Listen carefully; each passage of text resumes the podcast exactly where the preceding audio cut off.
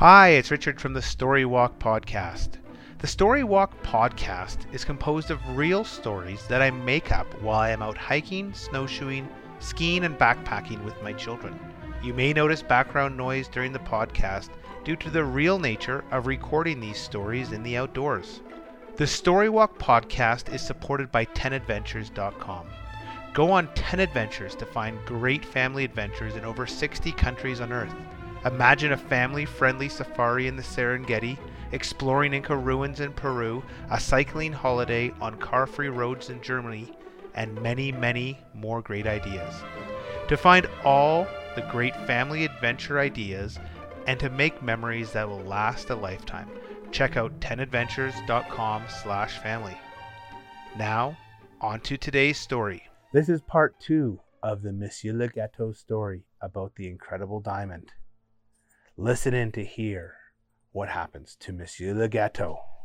We spent two days crossing the island on our dog sleds, looking in hills, exploring. None of the places looked right until finally on the third day there was a very peculiar looking hill. A Tanduit made me understand that she felt this hill was going to be the one. She said it had mythical properties amongst the Inuit, and she was very, very hopeful that we would find the entrance here. We set up a camp, which for a Tanduit was very, very easy. She quickly built an igloo for her and another for me. She broke out some frozen fish she had caught before we started and gave each dog one enormous frozen fish. There was no way we could have fire, for there was no wood. So for us, she had some frozen caribou, which she had caught, which we ate raw. And surprisingly, it wasn't very bad. The next morning, we woke up and we put on snowshoes for we were going to give the sled dogs a rest today. They had worked very hard the prior days. We went on our snowshoes and explored. We explored the entire side of the mountain that faced us.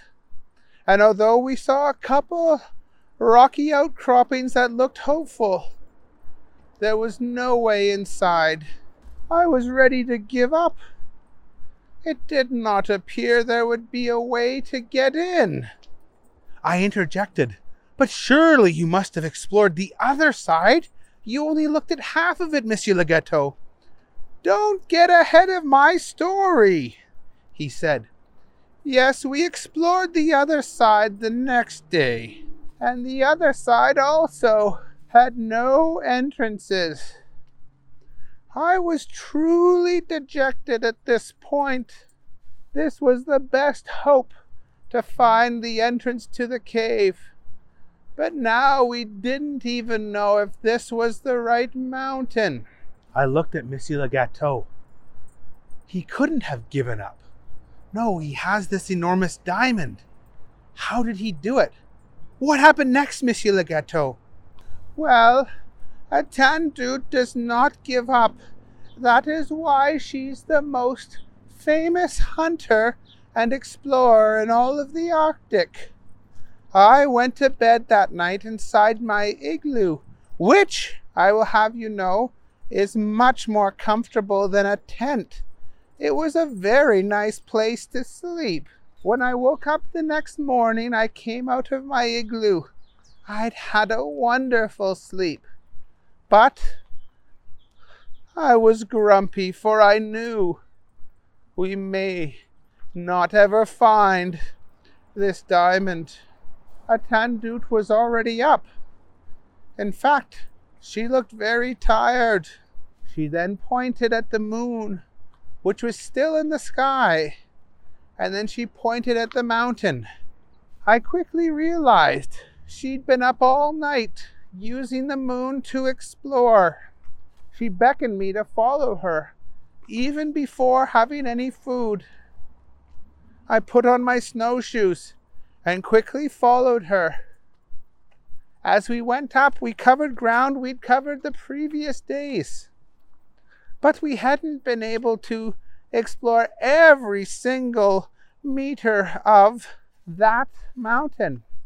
And as we went around, I noticed there was a little hole in the mountain right at the top. In fact, now that it was sunny out, it looked like there was an eye in the very top of the mountain. I wondered to myself how we had missed that. And when we got up to it, I realized there had been a rock in front of it, and a Atanduat had must have pushed that rock away. When I looked through that hole in the rock, I'll admit I was surprised, but not surprised that it was an opening to what looked like a cave. The opening was tiny, no bigger than a man could fit through, and inside it was dark. I could see nothing. Just then, Atandut walked away. I didn't know what was happening. I stood there, squinting, trying to peer in. I heard some grumbling and some grunting. Just then, a ray of sunshine lit up the cave. I looked over. Atanduit had moved a different rock. It was possible to see inside. And in fact, the sun was coming just in perfectly. I looked inside, and the cave glittered. It was like there were lamps on every surface. I looked at Monsieur Le Gâteau. Could the sides have been full of diamonds? I asked him, Were these all diamonds you were seeing? You see, I am not a gemologist. I don't know what they were. I took one which you see over there. They may be diamonds, they may just be shiny rocks. What happened next? Well, there was a problem. To get into the cave, it was a drop straight down, even with the sunlight coming in through the other side. I couldn't tell how far down it went. It might have been 20 feet. It might have been 2,000 feet. I didn't know what to do. Luckily, a Tandut motioned to me and made me understand I should climb down. Now, earlier in my life, I'd been a little bit of a mountaineer. I was the third person to climb the famous Mont Blanc in France, the highest mountain in Western Europe. But that had been with a harness and an ice axe as well as with ropes and lanterns and other experienced mountaineers to help me. I had none of those things here. I cursed myself for forgetting to bring an ice axe or a rope or a harness. But looking at these rocks, I realized if they were diamonds, an ice axe would not work against them. The reason my ice axe would not work were because diamonds are strongest material on earth and axe would not be able to work against them. It didn't matter. I would have to free climb this diamond wall. The diamonds were very sharp, but luckily I had a pair of leather gloves I put them on and realized the diamonds were just big enough that I could use them to put my feet on and to hold on to. And I slowly started to climb down into the cave. The deeper I got, the bigger the diamonds became. Finally, I noticed in the center an enormous outcrop. When I saw this enormous outcropping, I assumed it must be near the bottom. But as I got farther down, I realized I wasn't even close to the bottom yet. And I went farther and farther and farther. Finally, I got to the bottom. Here, the bottom was actually all water. All around this enormous diamond that was in the middle was water, and the water was moving. This must be a river, but where did it go? I probed around and noticed that at one end the water was going out. There was a little whirlpool. It must go into the mountain, I thought. And with the speed the water's going out, I knew there must be a waterfall nearby. I decided I had to be very, very careful about what I was doing, for if I fell in the water, I would be sucked into an underground river where there'd be no place to breathe and an enormous underground waterfall. And that terrified me. I looked at Monsieur Le Gâteau. That did sound terrifying, I thought. Imagine it being pitch black and being sucked under water and going over a waterfall. Now, the prince had wanted me to bring back this central diamond but I knew already that would be impossible, for it was too big. It was the size of a small building, and the hole with which I got into the cave would be too small. Potentially, I could roll it down the underground river, but I would need hundreds of helpers and there was just a tandoot at the top. I decided I would instead provide the prince a perfect map so that he could get another explorer or a team of explorers to come and get the diamond. I felt certain that would be worth something to him, and he might repay some of my debts to prove I had been here. I picked up a loose diamond that was enormous and sitting on the ground. You can see that diamond on that bookshelf. It is the biggest diamond that's ever been known to humankind. Well, humankind except for me, for I have seen thousands of bigger ones inside that mine. I put that diamond in my backpack and slowly started to climb out. However, when I picked that diamond up, I noticed the mine gave a shudder. As I climbed up the walls, I noticed that some of the diamonds I grabbed onto would fall away. I was certain I was going up the same route. These diamonds had been very secure when I went down, and with every foot I climbed higher, the diamonds got looser.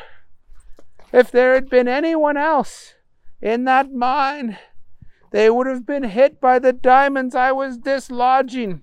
Soon I just had to touch a diamond and it would fall away. I had to move as quick as I could, quicker than I did on the summit of Mont Blanc. I soon realized I must have hit a booby trap when I touched that diamond and put it in my backpack. For now diamonds were falling all around the whole cave was shaking. and I could hear a sound, for the water was rising. All these diamonds must have blocked the waterfall. Soon the water was just beneath me. I was getting very worried. If the water reached me and then froze, I'd be frozen in the ice forever. I was almost running up the side of this cave.